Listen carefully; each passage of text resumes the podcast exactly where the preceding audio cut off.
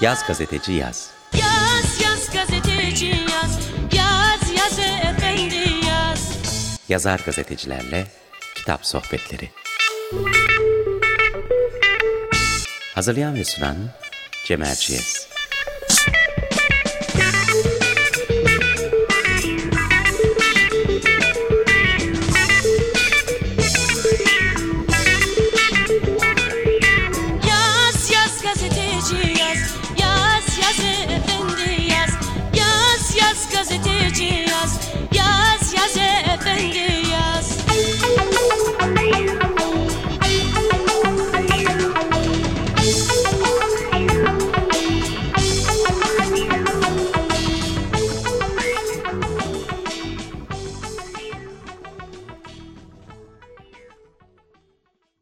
Yaz Gazeteci Yaz'dan merhaba.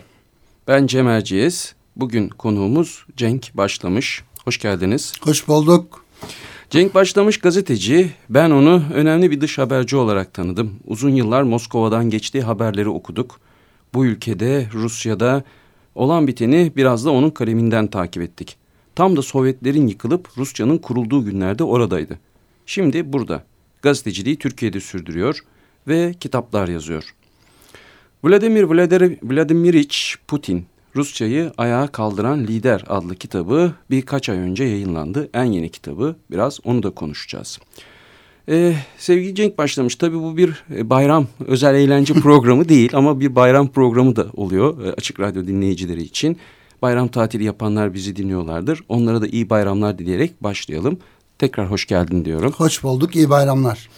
E, tabii sorularıma geçmeden önce e, özgeçmişinden bahsetmek istiyorum. E, her konuğumuzun olduğu gibi kitabın içerisinde yazan özgeçmişi okuyorum. Orada şöyle tanıtılıyor Cenk Başlamış. Cenk Başlamış 1963 yılında İstanbul'da doğdu. Orta, ortaokulu Darüşşafaka'da okudu. Nişantaşı Anadolu Lisesi'ni ve Boğaziçi Üniversitesi Tarih bölümünü tamamladı. Gazeteciliğe 1983 yılında Türk Haberler Ajansı'nda başladı. 1986 yılında Milliyet'e geçti.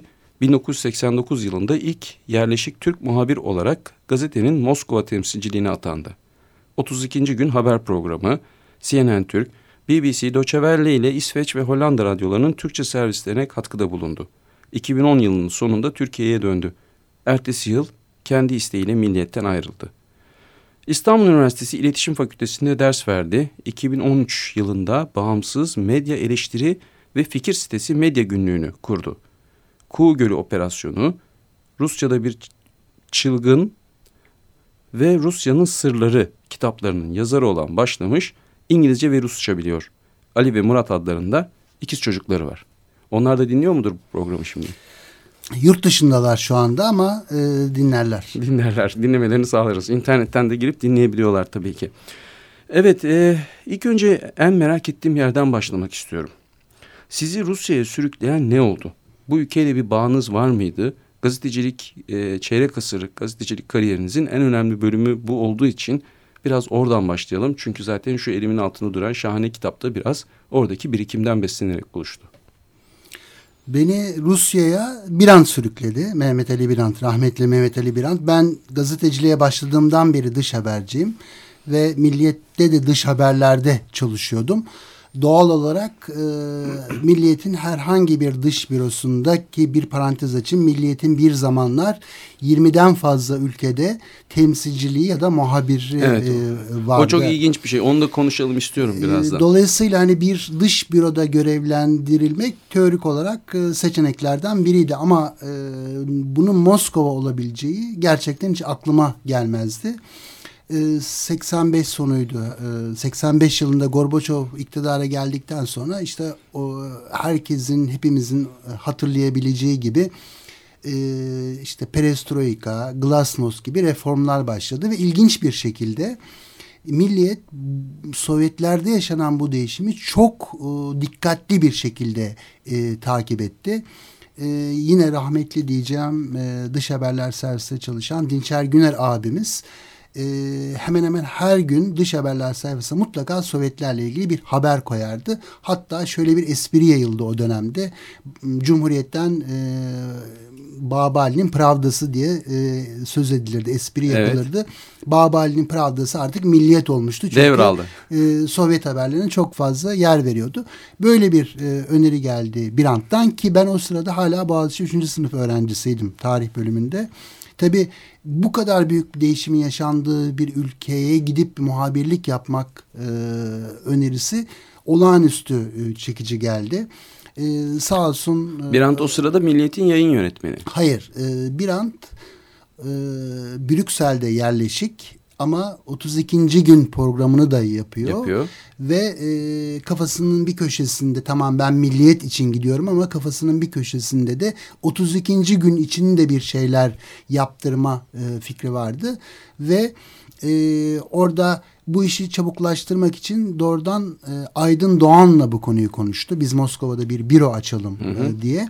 E, o zaman Milliyet'in genel yayın yönetmeni olan Doğan Eperi biraz atladı e, aslında işi çabucak bitirebilmek için Aydın Bey kabul etti ve Doğan Bey bozuldu bu duruma tabii. bir kere 1-0 ee, mağlup başlamışsınız o zaman siz bu Öyle işe. Doğan Bey e, ile aramız çok iyiydi. Birbirimizi çok severdik e, rahmetliyle. Fakat bu durumdan hiç hoşlanmadı. Ne gerek var kardeşim Moskova'da daimi bir muhabir bulundurmanın ne anlamı var diye hoşnutsuzluğunu gizlemedi. Fakat e, ben oraya gittikten sonraki gittiğim andan itibaren e, o kadar e, hazine gibi bir ülke ki gazetecilik açısından ben de hani elimden geldiği kadar e, bana gösterilen bir andın gösterdiği o güveni boşa çıkarmamak ve aynı zamanda Doğan Heper'e karşı rüştümü ispat etmek için çok çalıştım. E, galiba da başarı oldum çünkü birkaç ay sonra e, Moskova'dan İstanbul'a birkaç günlüğüne geldiğimde Doğan Bey beni gördü ve kızı niye geldin dedi. Moskova'da haber mi bitti? Git çabuk. Çabuk dedi. evet onlar tabii e, haber heyecanıyla yanıp tutuşan hayatları boyunca o e, heyecanı yitirmeyen farklı bir kuşaktı. Şimdi buradan devam edebiliriz. Türkiye'de sadece Milliyet'in değil başka gazetelerin de yabancı ülkelerde ofisleri vardı. Yani 20 olduğunu bilmiyordum bu acayip bir rakam tabii. E, şimdi tabii bu çok masraflı da bir şey. Yani o zaman gazeteler çok mu zengindi? Haber çok mu önemseniyordu? Türkler dünyayı bugünkünden daha mı fazla merak ediyordu? Galiba bunların hepsi geçerli. Ee, gerçekten gazeteler arasında çok büyük bir rekabet vardı birincisi. İkincisi gazeteleri gerçek gazeteciler e, yönetiyordu ve haberin e, değerini bilen insanlardı bunlar. Dolayısıyla e, birinci sırada Milliyet vardı dış muhabir ağı açısından. E, sonra sanıyorum Hürriyet e, olabilir ve e, Moskova'da da mesela e, rekabetin yoğun bir şekilde hürriyetteki arkadaşımla, meslektaşımla çok yoğun bir rekabet. Yani şunun farkındalardı. Siz gazeteyi satmak istiyorsanız e, onu ilginç e, hale getirmeniz lazım. Farklı hale getirmeniz lazım.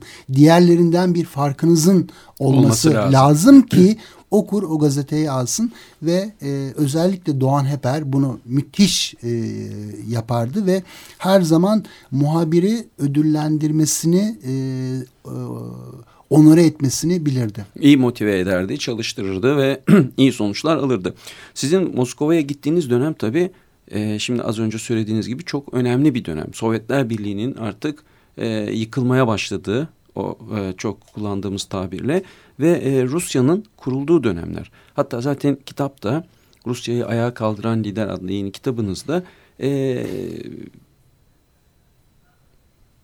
bir darbe e, o meşhur e, da, darbenin gerçekleştiği gün Gorbaçov'a karşı uygulanan darbe ve siz işte Beyaz Ev parlamento binasına gidiyorsunuz filan o heyecanlı sahneyle açılıyor. Şimdi e, o günlerinde özel bir anlamı olması lazım. Yani gazetecilik yapmak için de son derece ideal bir zamandı. Nasıl bir atmosfere düştünüz gider gitmez Moskova'da? Kendinizi nasıl bir yer dünyanın içinde buldunuz? Şimdi e, benim gittiğim dönemde Moskova'yı ya da genel olarak Sovyetler Birliği'nin nasıl bir ülke olduğunu anlatmakta her zaman çok büyük zorluk çektim. İşte klasik bir ifade vardır. Orası başka bir dünya e, denir bir yerden bahsederken oranın farklılığını anlatmak için. Ama ben fark ettim ki bu karşılamıyor. Artık orası başka bir gezegen demeye başladım. Bu söylediğim bir Türk olarak sadece beni değil, bence bir Alman için de geçerliydi, bir Amerikalı için de geçerli. Bizim bildiğimizin dışında bir sistem vardı ve tabii ki gazetecilere kapalı bir sistem e, vardı. Gazetecilik e, yapmak kolay değildi yani. Kesinlikle yani bizim en önemli kaynağımız e, Dışişleri Bakanlığı Rus Sovyet Dışişleri Bakanlığı sözcüsü Gerasimov'un haftada bir düzenlediği yabancı gazetecilerin düzenlediği briefinglerdi. En önemli kaynağımız oydu. Çünkü o dönemin e, popüler gazetesi işte Pravda, Izvestia türü gazetelerde bildiğimiz anlamda bir e, haber bulmak gerçekten çok zordu. Ve e, bizi dinleyenlere garip ve komik gelebilir ama e, şöyle bir kavram da yoktu. E, falanca yetkilinin telefonunu bulup o yetkiliye telefon edip örneğin Türk-Sovyet ilişkileriyle ilgili bir soru sormak mümkün değildi. Öyle bir şey yok yani cevap falan vermezler yani. Böyle bir kavram yok. Ben e, na, ne yapmam gerekiyor benim? Dışişleri Bakanlığı Enformasyon Dairesi'nde Türk gazetecilere bakan bir diplomat var. Ben o diplomatı öncelikle bul, bulacağım. Bu bulunamıyordu çünkü. Bulacağım ve e, diyeceğim ki ona işte falanca e, uluslararası olayla ilgili olarak Sovyetler Birliği'nin tepkisini öğrenmek istiyorum. E, tamam derdi, not alırdı. E, kiminle görüşmek istediğimi söylüyorum. Onun da not alıyor. Şimdi o yetkilinin, o diplomatın e, zamanı olacak, keyfi olacak. O, dip, o konuşmak istediğim kişiye ulaşacak, o düşünecek, düşünecek, karar verecek, e, olumlu karar verdiğini varsaysak bile ee, bir hafta sonra falan görüş Hayır geliyor. aylar sonra. Hayır aylar yani. Ama bu arada dünya dönmeye e, devam ediyor. Her şey değişmiş. Zaten garip ve e, komik olan o. E, örnek olarak söylüyorum. Birinci Körfez Savaşı. Ö, tamamen örnek söylüyorum. E, Birinci Körfez Savaşı'na işte Sovyetler Birliği'nin üst düzey bir yetkisinden bir tepki almak istiyorum. E bu tepki üç ay sonra geliyor. Çok iyi. Peki sonra Rusya'da e, Sovyetler Birliği bitip e, Rusya Federasyonu kurulduğunda bir şeyler değişti mi değişti? Değişti. Özellikle Yeltsin yani Yeltsin hakkında çok şey söylenebilir olumsuz anlamda ama e, Yeltsin'in e, Rusya yönettiği 90'lar boyunca bir e, özgürlük ortamı vardı. Bu medya içinde, basın içinde geçerliydi ve biz de e, bundan e, dolayı e, bol bol yararlandık. Ta ki Putin gelinceye kadar. Putin geldi ve bütün haberler bitti tekrar Sovyetik bir, bir anlayış anlam, bir anlamda, hakim oldu. Evet. Zaten e, Putinizm dedikleri şeyin içinde bir e, nebze e, Sovyetler Birliği de var değil mi? Mutlaka. Evet. Peki e, şey de mesela Sovyetler Birliği dağıldı, Rusya kuruldu. Çok zor günler geçirdi Rusya. Siz o zamanlarda oradaydınız. O günlere dair neler hatırlıyorsunuz mesela? Şimdi tabii e, korkunç bir e, yıkım e, bir imparatorluk dağılıyor ve bu imparatorluğun dağılmasına siz bir gazeteci olarak an be an evet. tanık oluyorsunuz ve tarih yaşarken tarihe e, tanıklık ediyorsunuz. E, bir imparatorluk dağılıyor. E, insanlar Sovyetler Birliği'nin vatandaşı olarak kafalarını yastığa koyuyor e, bağımsız bir ülke haline gelen Rusya Federasyonu'nun vatandaşları olarak uyanıyor ama değişim bununla da sınırlı değil. Sistem değişiyor. E, kumanda ekonomisinden, devletin yönettiği ekonomiden piyasa ekonomisine geçiliyor. Ve hani şimdi Rusya dediğimiz zaman bir ucu Japonya sınırında ki Rusya'nın en büyük sorunlarından bir bu kadar da büyük olmasıdır. Hı hı. Bir ucu neredeyse işte Polonya sınırına dayanıyor. Böyle bir ülkede siz bir dönüşüm gerçekleştirmeye çalışıyorsunuz ve e, tabii ki hani kolay değil değil olağanüstü zor e, sonuçta bütün Yeltsin dönemine yani bütün 1990'lara siyasi, ekonomik, etnik kaos damgasını vurdu. vurdu. Ve insanlar e, devlet tarafından bakılmaya alışan insanlar e, bir anda kendilerini sokakta buldu. Böyle bir dram yaşadılar. Ee, peki siz, sizin açınızdan neydi? Orada yaşayan artık siz de orada yıllar geçirmiştiniz. Biraz oralı olmuştunuz. Dostlarınız vardı, arkadaşlarınız vardı, belki sevgilileriniz vardı.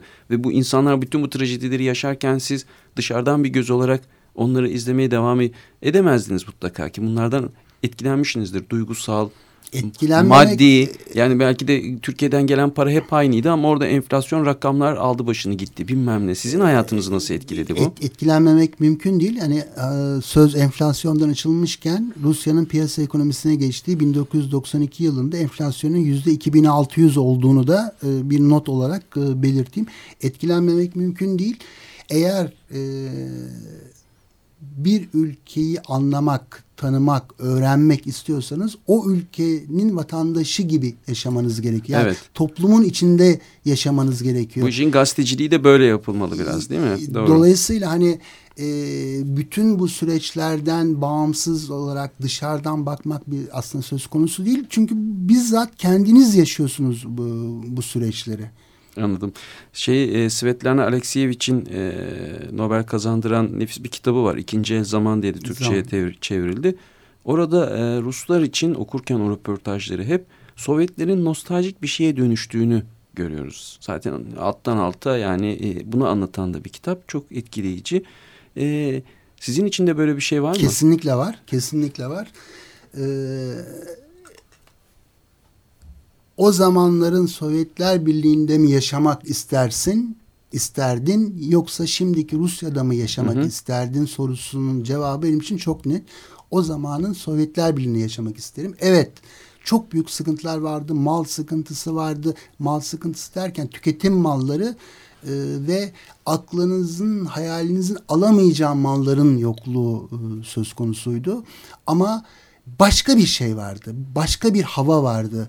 E, Sovyetler Birliği bunu bir ideolojik şeye dayanarak söylemiyorum. His olarak e, söylüyorum. Daha farklı bir yerde, e, kendine özgü bir yerde e, Rusya kurulunca ilk yapılan şeylerden biri e, Kızıl Meydan hemen yakınlarında devasa bir manej alanı e, vardı. Orada gösteriler de yapılırdı. Manej alanına AVM yaptılar. yani e, Te- Temel farkı buradan ölçebiliyorsun. yani. sıradanlaşmaya ve diğer yerlere benzemeye başladı Rusya. Oysa çok farklı, e, kendine özgü bir ülkeydi. Ben de hani bunları anlatırken gülümseyerek anlatıyorum. Çünkü zor ama güzel zamanlardı. zamanlarda. Peki o zamanlara dair bir şarkı dinleyelim. Ee, ilk şarkımızı çalalım. Tabii ki Rusya'dan e, gelsin şarkı. Şarkıyı lütfen siz anons edin. Şimdi şarkıyı, Şarkıları da siz seçtiniz zaten. Anonsları da bugün siz yapacaksınız. Buyurun. şarkıyı ilk şarkı e, hani e, tırnak içinde söylüyorum da damardan bir e, şarkı. E, biraz Rus e, müziğine aşina olanların e, bilebileceği Rusya'da neredeyse tanrı e, muamelesi gören Vladimir Vysos, e, Vysotsky çok enteresan e, bir kişi. Sadece 42 e, yıl yaşayabildi ama hatta rejim tarafından bir şekilde sansüre uğradığı e, zamanlar da oldu ve gerçek değeri de sonradan anlaşıldı. Bugün e, karşınıza çıkan bir Rus'a e, sorduğunuz zaman büyük olasılıkla Rusya'nın en büyük şarkıcısı kim dediğin zaman büyük ne onu söylerler. Hangi şarkısını dinleyeceğiz? Türkçe'ye şöyle çevrilebilir herhalde. E, yani Rusçası Visioni Takribiyata e, beyler hani bu iş böyle değil. E, ikinci bir adı daha var. Benim Çingenem. Çingene ezgileri de e, içeriyor. E, çünkü. İçeriyor. E, hayatının son dönemlerinde yaptığı bir beste umutsuz ve karamsar olduğu bir e, döneme ait Dinliyoruz. Bir, bir şarkı. Müzik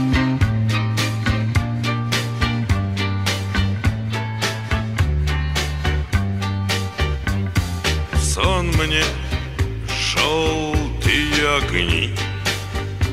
И хриплю во сне я. По времени, по времени Утро мудренее Но и утром Все не так, нет того веселья. Хоп, Или куришь натощак Или пьешь с похмелья? Да и эх раз Да и еще раз. Да еще много-много-много Много раз. Да еще раз. Еще много-много раз. В кабаках зеленый штоп Белые салфетки Рай для нищих и шутов. Мне ж как птицы в клетке В церкви смрад и полумрак. Дьяки курят ладан Нет, и в церкви все не так Все не так, как надо Да и раз, да еще раз Да еще много, много, много, много раз. Да еще раз Все не так, как надо. Я на гору в попыхах Чтоб чего не вышло А на горе стоит ольха А под горою вишня. Хоть бы склон увидеть плющом. Мне бы то отрада Эй, хоть бы что-нибудь еще. Все не так, как надо. Игра, да что ты. Да еще раз, да что ты Да еще много, много, много, много, много раз. Да еще раз. Все не так, как надо. Я тогда по полю Вдоль реки. Света тьма, нет Бога. А в чистом поле васильки.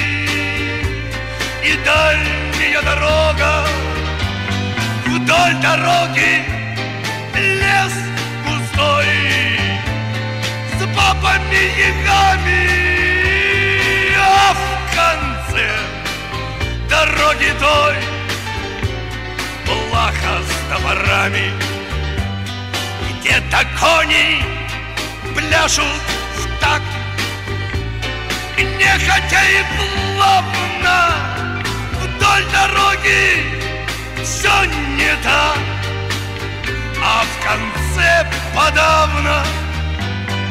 И не церковь, и не кабак Ничего не свято Нет, ребята, все не так Все не так, ребята. Эх, раз, да еще раз еще много, много, много, много, много раз Да еще раз Все не так, ребята Evet, e, Yaz Gazeteci Yaz'da Cenk Başlamış'la birlikte sohbet etmeye devam ediyoruz. Ben Cem Erciyes. Sevgili Cenk Başlamış, Rusçayı ayağa kaldıran lider e, en yeni kitabınız ama ondan önce başka kitaplarınız da var. Programın başında isimlerini saymıştım. Ku Gölü Operasyonları, Rusça'da bir çılgın, Rusya'nın sırları. Şimdi bu gazetecilikte benim de sevdiğim bir şey değildir de bana kitabınızı anlatır mısınız diye böyle soru soranlara biz kızardık ondan sonra. E, ama birer böyle cümleyle kısaca bu kitaplar neler anlatıyordu onları da değinelim e, dinleyicilerimizin haberi olsun istiyorum. Kuğu Gölü operasyonları Kuğu, neyle ilgiliydi? Kuğu Gölü operasyonu e, 1991 e, Ağustos'unda Gorbaçov'a karşı bir darbe girişimi yapıldı. E, sertlik yanlısı e, ya da Şahin diye ta, e, tabir edilen e, komünistler, komünist yöneticiler tarafından e, o darbe aslında o darbe girişimi sadece iki buçuk gün sürdü ve bu kitap da o iki buçuk, o iki buçuk, iki buçuk günü dakika dakika anlatan bir kitap. İkinci kitap e, Rusya'da bir çılgın e, Vladimir Jirinovski'yi anlatan. Ha, Türk, e, Türkiye'de çok tanınan, çok popüler evet, birisiydi evet. Jirinovski. E, Jirinovski'yi anlatan bir kitap. E, üçüncü kitap ki benim dört kitabım arasından nedense ayrı bir yeri vardı. Rusya'nın Sırları. Rusya'nın Sırları e, benim Moskova'da yaşadığım yıllarda e, özellikle gündelik hayata ilişkin gözlemlerimden e, oluşan ilk anda e, çok basit olayları anlatıyor gibi gözüken ama perde arkasında Rusya ve e, Ruslar hakkında e, ayrıntılı bilgi veren bir kitap. E, sonuncusu da e, Putin'in e, hayatını anlatan Evet. kitap. O zaman buradan devam ediyoruz. Tabii kitabı siz Okay Deprem'le birlikte yazdınız. Yani sizin gibi Rusya'yı iyi tanıyan, Rusya'da çalışan bir diğer gazeteci. Ee, bu kitap projesi nasıl e, ortaya çıktı? Nasıl hazırladınız? Ve daha önemlisi e, bir portre kitabı, bir biyografi kitabı. E, bence türünün iyi bir örneği. Çünkü hem e, bize Putin'i e, bilinen, bilinmeyen ya da karanlıkta kalan yanlarına işaret ederek e, anlatıyor. E, onun e, kişiliğini de anlıyoruz ama nasıl yükseldiğini de görüyoruz ve kitabın hani e, bir bakış açısı, bir e, cümlesi de var. Ondan da bahsedeceğiz biraz sonra. Aslında kolay bir iş değil. Üstelik de iki yazar birden. Siz de bunun altından kalkmışsınız. Nasıl becerdiniz bunu? Öneri e, gazeteci arkadaşım Okay'dan e, geldi. E, bana da ilginç geldi ve aynı zamanda e, gazetecilik hayatının 21 yılını Moskova'da geçirmiş bir kişi olarak böyle bir kitap yazmanın benim görevim e, olduğunu da e, düşündüm. E, bir planlama yaptık, e, konuları belirledik, paylaştık. E, fakat sonradan e, aklımıza şu geldi, Putin'le ilgili yazılan ilk biyografi bu değil. Türkçe, Türkiye'de de yayınlanmış çeviri kitapları var. Ee, biz buna bir farklılık katalım e, dedik ve e, özellikle benim Rusya'da yaşadığım döneme ilişkin tanık olduğum olaylara da yer vererek, e, anekdotlar e, katarak e, bu kitabı mümkün olduğu kadar kuru bir biyografi olmaktan çıkararak biraz zenginleştirmeye e, çalıştık. E, yani bu kitabın e, başarılı oldu olmadı bunu okur takdir etsin ama e, şunu söyleyebilirim. E, bu kitap böyle kapsamlı bir kitap 374 sayfa e, Putin hakkında Türkiye'de yayınlanmış Türkler Türk gazeteciler tarafından yayınlanmış ilk kitap. E, çeviriler yayınlandı. Evet. Böyle bir e, ilk özgün Türkçe yazılmış evet. Putin biyografisi budur. Gayet de güzel. Peki nasıl paylaştınız konuları? Ee, daha çok e, ilgi alanlarımıza e, göre e, diyelim e, Okay e, Rusya'nın yanı sıra Ukrayna'yı da e, iyi biliyor. Oralarda hala bulunuyor ki şu anda bile Ukrayna'da bildiğim kadarıyla. E, orada işte benim e, Moskova'da görev yaptığım döneme ilişkin e, bölümler e, do, doğal olarak bana kaldı. E, zor bir konu e, çünkü ortada bir kaynak yok. Yani e, şimdi e, Merkel'le ilgili bir kitap yazmak istiyorsunuz ya da İngiltere kraliçesiyle e, o kaynak var olan kaynakları okumaya belki ömrünüz e, yetmeyebilir. Hı hı. Çok fazla kaynak var. Fakat Putin'le ilgili durumda çok garip bir durum var. Bu kadar yıldır Rusya'yı yöneten e, yani 2000 başlangıcı kabul edersek 18 yıldır Rusya'yı yöneten e, Putin hakkında gerçek anlamda kaynak diyebileceğimiz tek bir kaynak var. O da Putin'in kendisi. Müthiş. Ee, yani dünyanın en önemli liderlerinden bir tanesi ama onun hakkındaki bilgileri yine onun anlattıklarından Evet çünkü Putin alıyoruz. e, Yeltsin yerine iktidara gel, gelince ilk yaptığı şeylerden biri üç tane Rus gazeteciyi çağırıyor ve doğduğu andan başlayarak hayat hikayesini anlatıyor. Şimdi e, bunları doğrulama ya da yalanlama e, imkanı gerçekten yok. Çünkü zaten Putin iktidara gelince onunla ilgili e, normalde açık kaynaklarda olması gereken bilgiler de e, ortadan yakılıyor ki zaten e, Putin'in geçmişi KGB geçmişi yani gizli serviste. Çok açıkta bir şeyi hayat yaşamadı. Evet. Ama yine de ne bileyim çocukluğu, gençliği, öğrencilik yıllarına dair bir takım tanıklar falan dökülmedi mi ortaya? Yani ya aa bu bizim Vladimir ya bu şöyle bir çocuktu bu böyleydi. Öyle diyor ama bakmayın aslında onun annesi Hayır, falan. Böyle böyle bir şey yok. Ee, tamamen e, bu sadece bizim kitabımıza özgü değil. Putin'le ilgili e, yazılmış yaba, yabancı dilde yazılmış kitaplar içinde geçerli. Bir takım insanların tanıklıkları var. E, işte yok sekreteri, yok e, ilkokuldaki öğretmeni ama yine onlar hep e, Putin'in kendisini anlattığı e, kitapta yer alan tanıklıklar. Dolayısıyla o kişilerle birebir e, konuşabilmiş çok fazla insan yok. Bir e, kitap var ki bizim kitabımızda da en çok e, alıntı yaptığımız kitap Maşa Gesse'nin Yüzü Olmayan Adam Türkçe'de bu adla yayınlandı. Hı hı. Maşa Gesse'nin kitabı e, e, da e, ayrıntılı bazı bilgiler var. Fakat o kitap da Rusya'da yasaklandı. Yani o kitabı Rus okurları okuyamıyorlar. E, bilmiyor e, Maşa Gesse'nin bir özelliği var. var. Biz de bunu okurlara e, bu konuda uyarmaya da çalıştık. E, Maşa Gessen Putin'den nefret eden bir gazeteci. E, kendi kitabında o nefret buram buram hissediliyor ve e, yani bizi de endişeye sevk etti yazdıklarının objektifliği konusunda. Bu konuda da okurları uyarmaya çalıştık. Putin'le ilgili görüşleri evet. nedeniyle. E, kitabı okuduğumuzda e, Putin'in biraz da Rus derin devleti tarafından seçilip e, bu göreve getirildiği çünkü hedef hani Rusya'ya ayağa kaldırmak hakikaten e, önünün açıldığı ve e, bu, bu, bu, bu yola sokulduğu e, izlenimine kapılıyoruz. Doğru özetledim mi? Çok güzel. Yani e, bence kitabın e, anlatmaya çalıştığı konuların başında bu geliyor e, hani Putin'le ilgili olarak e, tartışılmaz, e, iktidarı devrilmez e, diye bir e, imaj var. Bu da beraberinde Putin'in o iktidar merdivenlerini birer birer birer birer kendi çabasıyla e, tırmandığı şeklinde bir e, inan, inanış var, gör, evet. görüş var. Bu aslında pek böyle değil. E, Rusya Yeltsin döneminde Rusya'nın kendisi de dağılmanın e, eşiğinde bulunduğu bir dönemde e, Rus gezi servisi duruma el koymaya karar veriyor ve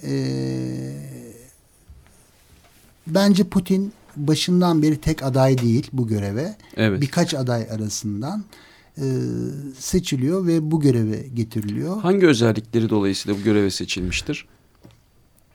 Putin e,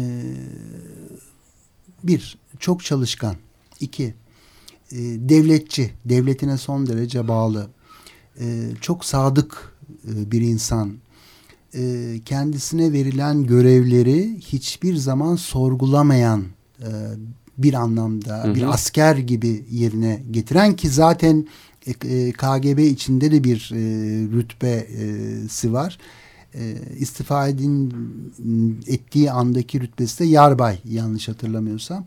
E, dolayısıyla e, devletçi bir gelenekten geliyor. E, sadakata çok fazla önem veriyor. Kendisi de birlikte çalıştığı insanlara karşı son derece e, sadık e, ve e, yaptığı işi iyi yapmaya e, çalışan, çalışan bir insan. birisi.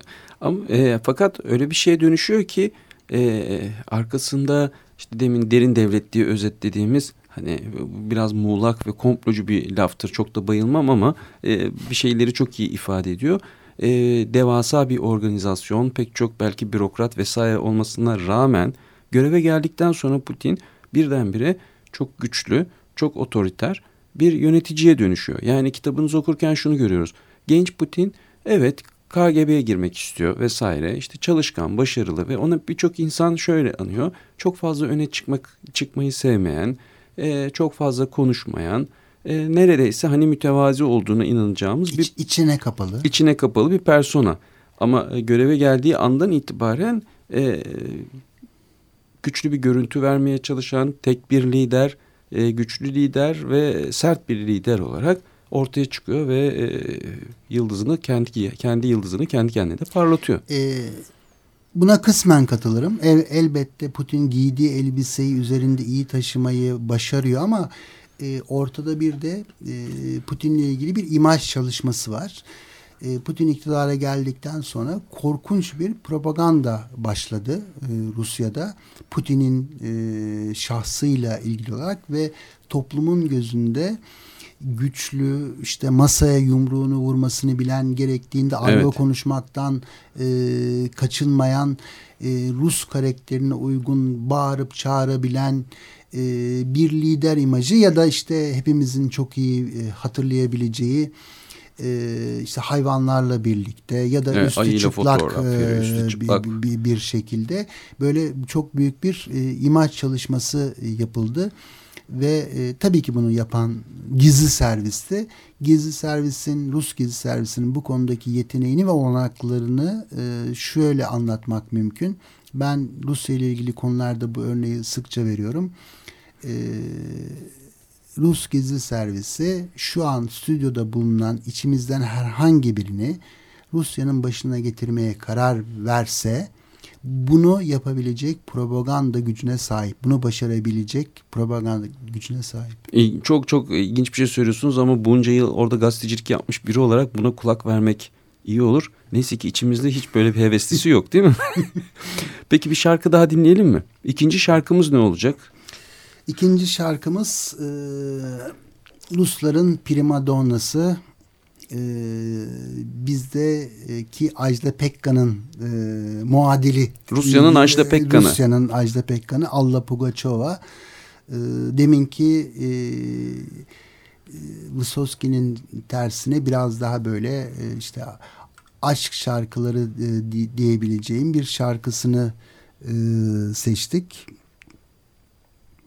E, Türkçe'ye e, Pazavi Minya Saboy e, Türkçe'ye beni yanına çağır, beni de yanına çağır, be- belki beni de yanında götür olarak da çevrilebilecek bir aşk şarkısı. Peki dinliyoruz.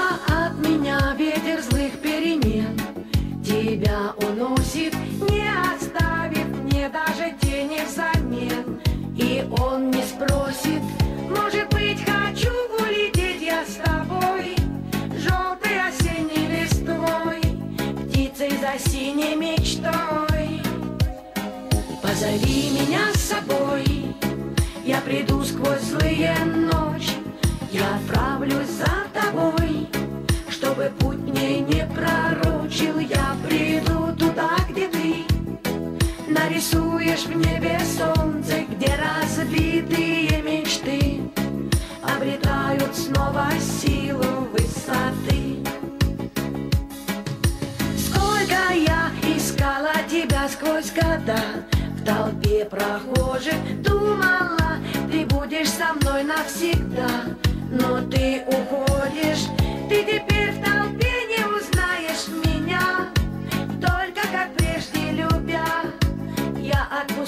отпускаю тебя. Позови меня с собой. Я приду сквозь злые ночи. Я отправлюсь за тобой. Чтобы путь мне не пророчил Я приду туда, где ты. Нарисуешь в небе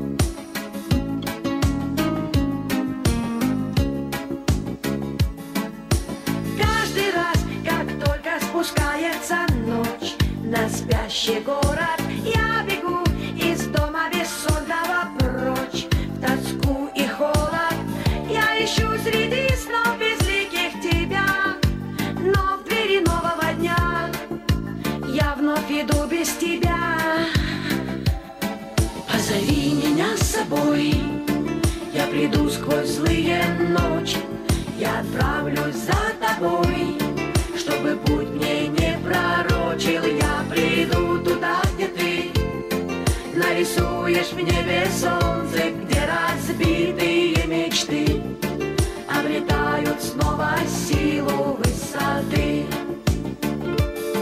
Позови меня с собой, я приду сквозь злые ночи, отправлюсь за тобой, чтобы путь мне не пророчил. Я приду туда, где ты.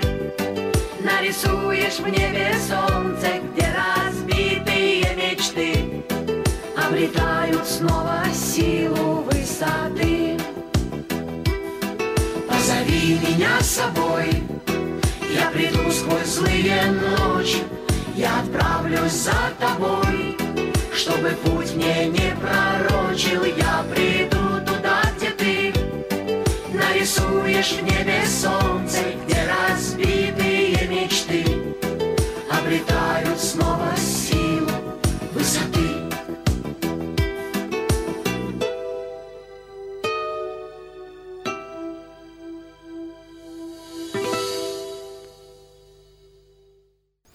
Evet Yaz Gazeteci Yaz'da Cenk Başlamış'la yeni kitabı Rusya'yı ayağa kaldıran lider Vladimir Vladimirovich Putin. Bak doğru söylemeyi başardım bu sefer. Benim Evet. dilim hiç dönmüyor bu Rusça'ya. Siz nasıl kaptınız Rusçayı?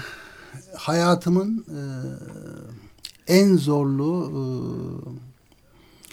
e, ne diyelim görevlerinden Biri e, Rusça biri öğrenmek. Rusça öğrenmekti. Çünkü e, birincisi benim gittiğim dönemde e, İngilizce bilen hemen hemen kimse yoktu. Ama zaten ama zaten e, ister gazeteci olun, ister iş adamı, ister diplomat, eğer yabancı bir ülkede görev yapıyorsanız neresi olursa olsun e, mutlaka o ülkenin dilini öğrenmeniz gerekiyor. Bir, bu bir saygıdır içinde yaşadığınız topluma. İkincisi, o toplumla sağlıklı iletişim kurabilmek için onların dilinde konuşmanız gerekir. Evet. E, başka bir dil konuştuğunuz zaman e, muhatabınızla her zaman aranızda bir duvar e, vardır.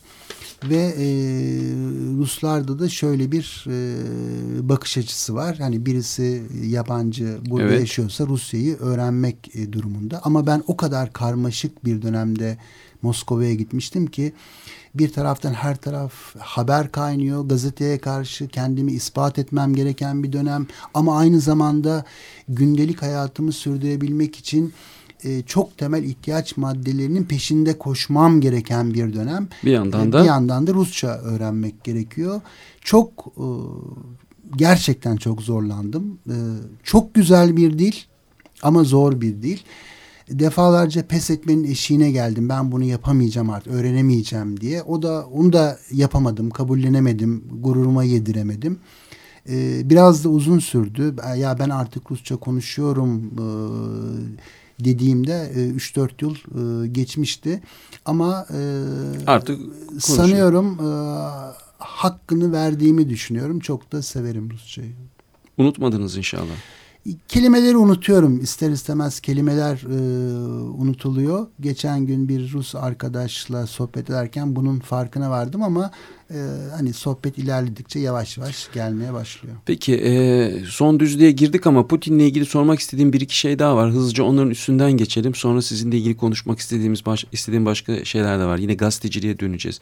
Şimdi Putin Putinizmden bahsediliyor. Yani bu Putinizmin içinde ne var? Biraz Sovyetler, biraz milliyetçilik, e, Rus milliyetçiliği, biraz liberalizm diye e, özetleyebiliyorum ben. Siz ne dersiniz? Yani liberalizm tabii e, yani, Yani onu, nasıl bir onu o, biraz arkalara atmak e, gerekiyor galiba.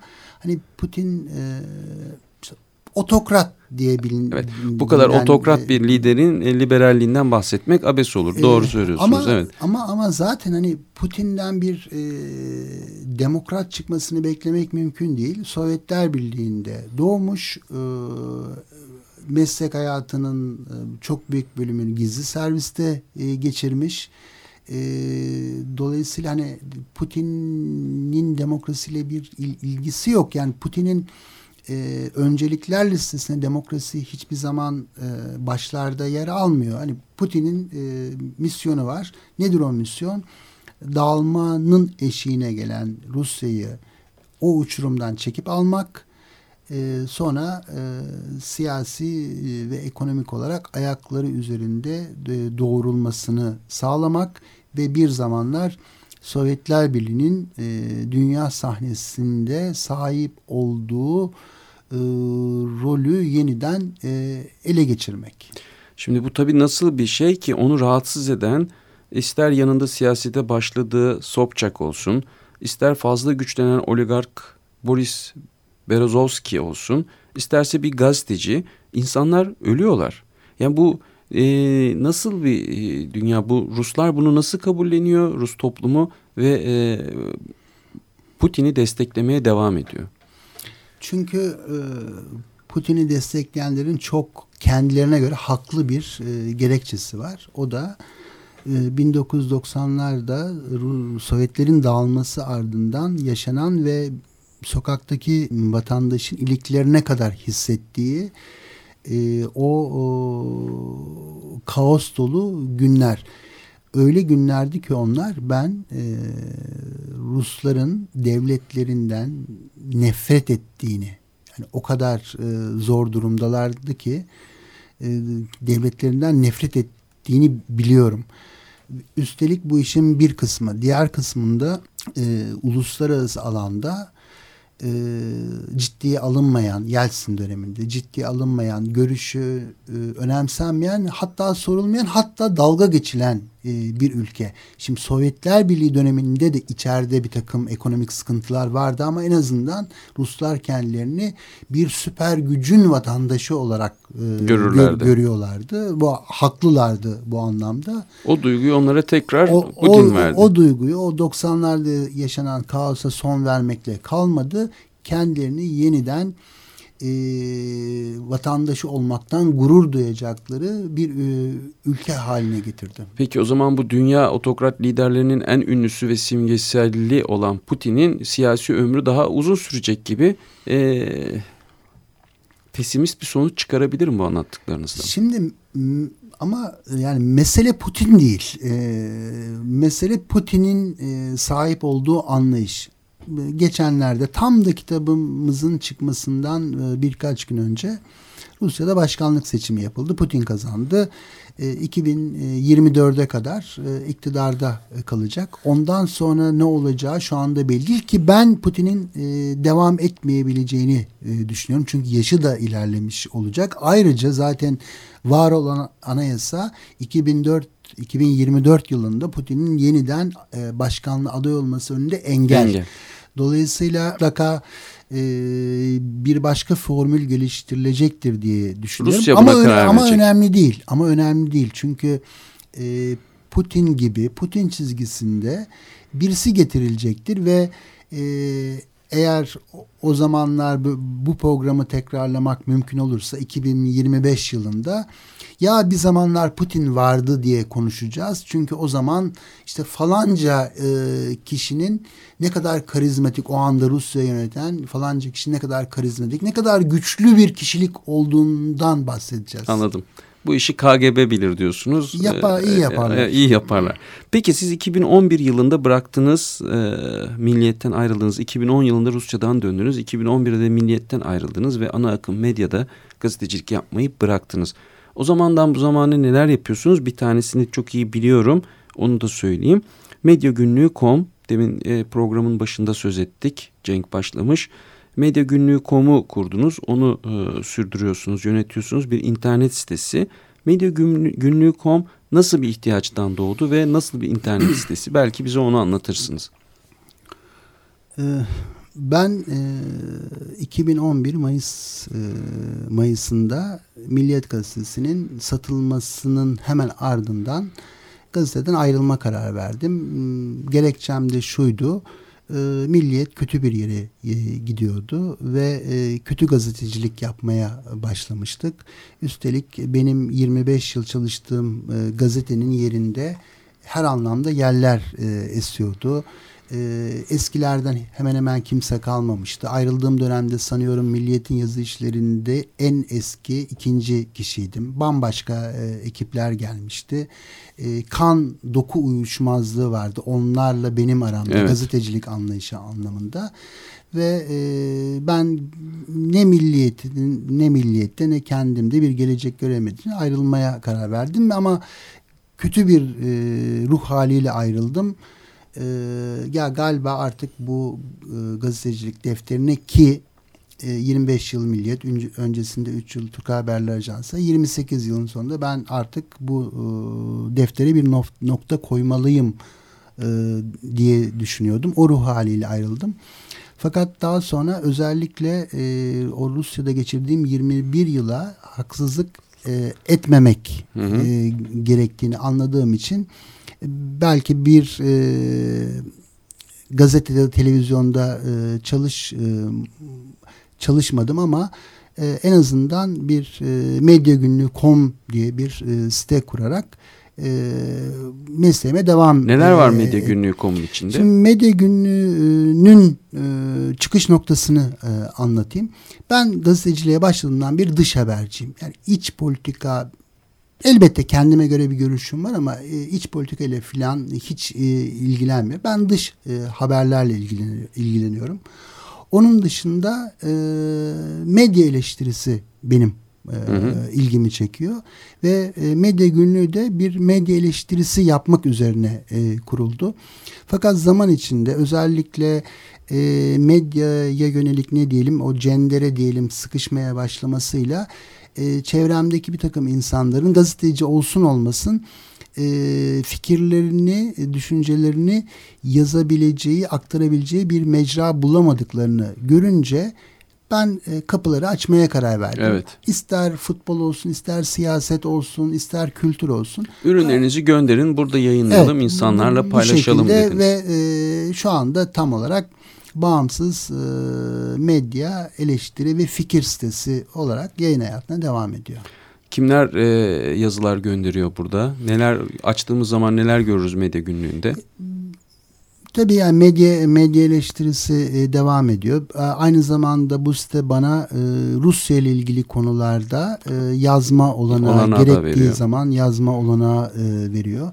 Onun dışında e, gazeteci arkadaşlarımız var. E, Orhan Alp Dündar o da eski bir e, milliyet e, çalışanıdır. E, çok fazla katkıda bulunan insan var. E, özellikle ekonomi yazıları çok fazla okunan e, 90'lar Türkiye'sinde adı çok iyi bilinen Nasrullah Ayan e, bunlardan biri. E, futbolla ilgili yazan e, arkadaşlarımız var. Gezi yazıları yazan arkadaşlarımız var yani Var, her, evet. her çeşit. Ama şunu söylemek lazım. Bu bir haber sitesi değil. Ee, haber sitesi kurulmasına olmasına baştan beri karşıydım. Ee, çünkü bir böyle bir trafiğin içine girmek istemedim. İkincisi e, işte Anadolu Ajansı'ndan şuradan buradan gelen haberleri alıp başlığını bile değiştirme gereği hissetmeden e, yayına vermenin ben gazetecilik olduğunu düşünmüyorum. E, benim en azından e, zevk a- aldığım gazetecilik şey tarzı değil. bu değil. Evet, medyagünlüğü.com e, çok farklı yorumlar okuyabileceğimiz bir internet sitesi. Bunun için de size teşekkür ediyoruz. Süremiz doldu. E, Cenk Başlamış'la e, gazetecilik, Rusya, e, yeni kitabı Rusya'yı ayağa kaldıran lider ve medya günlüğü, medyagünlüğü.com hakkındaki sohbetimiz burada sona eriyor. Ama bir şarkıyla çıkmak istiyoruz. Son dakikalarımıza yine güzel bir Rusça e, şarkı sığdıralım istiyorum. Size çok teşekkür ediyorum Cenk Başlamış. Ben teşekkür ederim. Son şarkımız da e, Bayram hediyesi. e, Nedir? e, DDT grubun adı ve o grubun kurucusu Yuri Şevçuk e, onun seslendirdiği ki e, siyasi kişiliği kimliği de bulunan e, değerli bir e, şarkıcı sanatçı onun Pasledniye olsun diye son sonbahara doğru diye belki çevirebileceğimiz benim yani Rusya'da yaşarken çok severek dinlediğim bir şarkıydı. Peki dinliyoruz. Teşekkürler.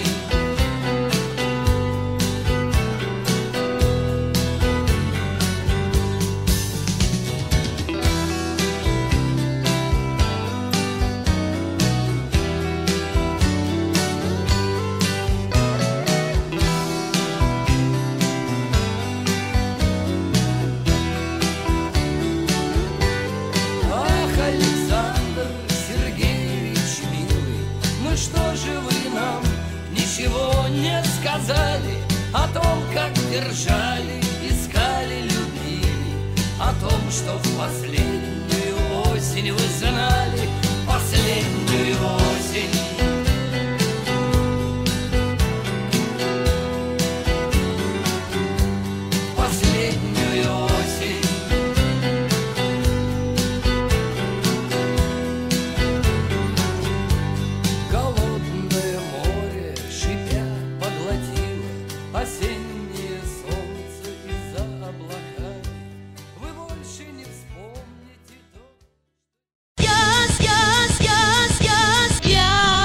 Yaz gazeteci yaz. Yaz yaz gazeteci yaz.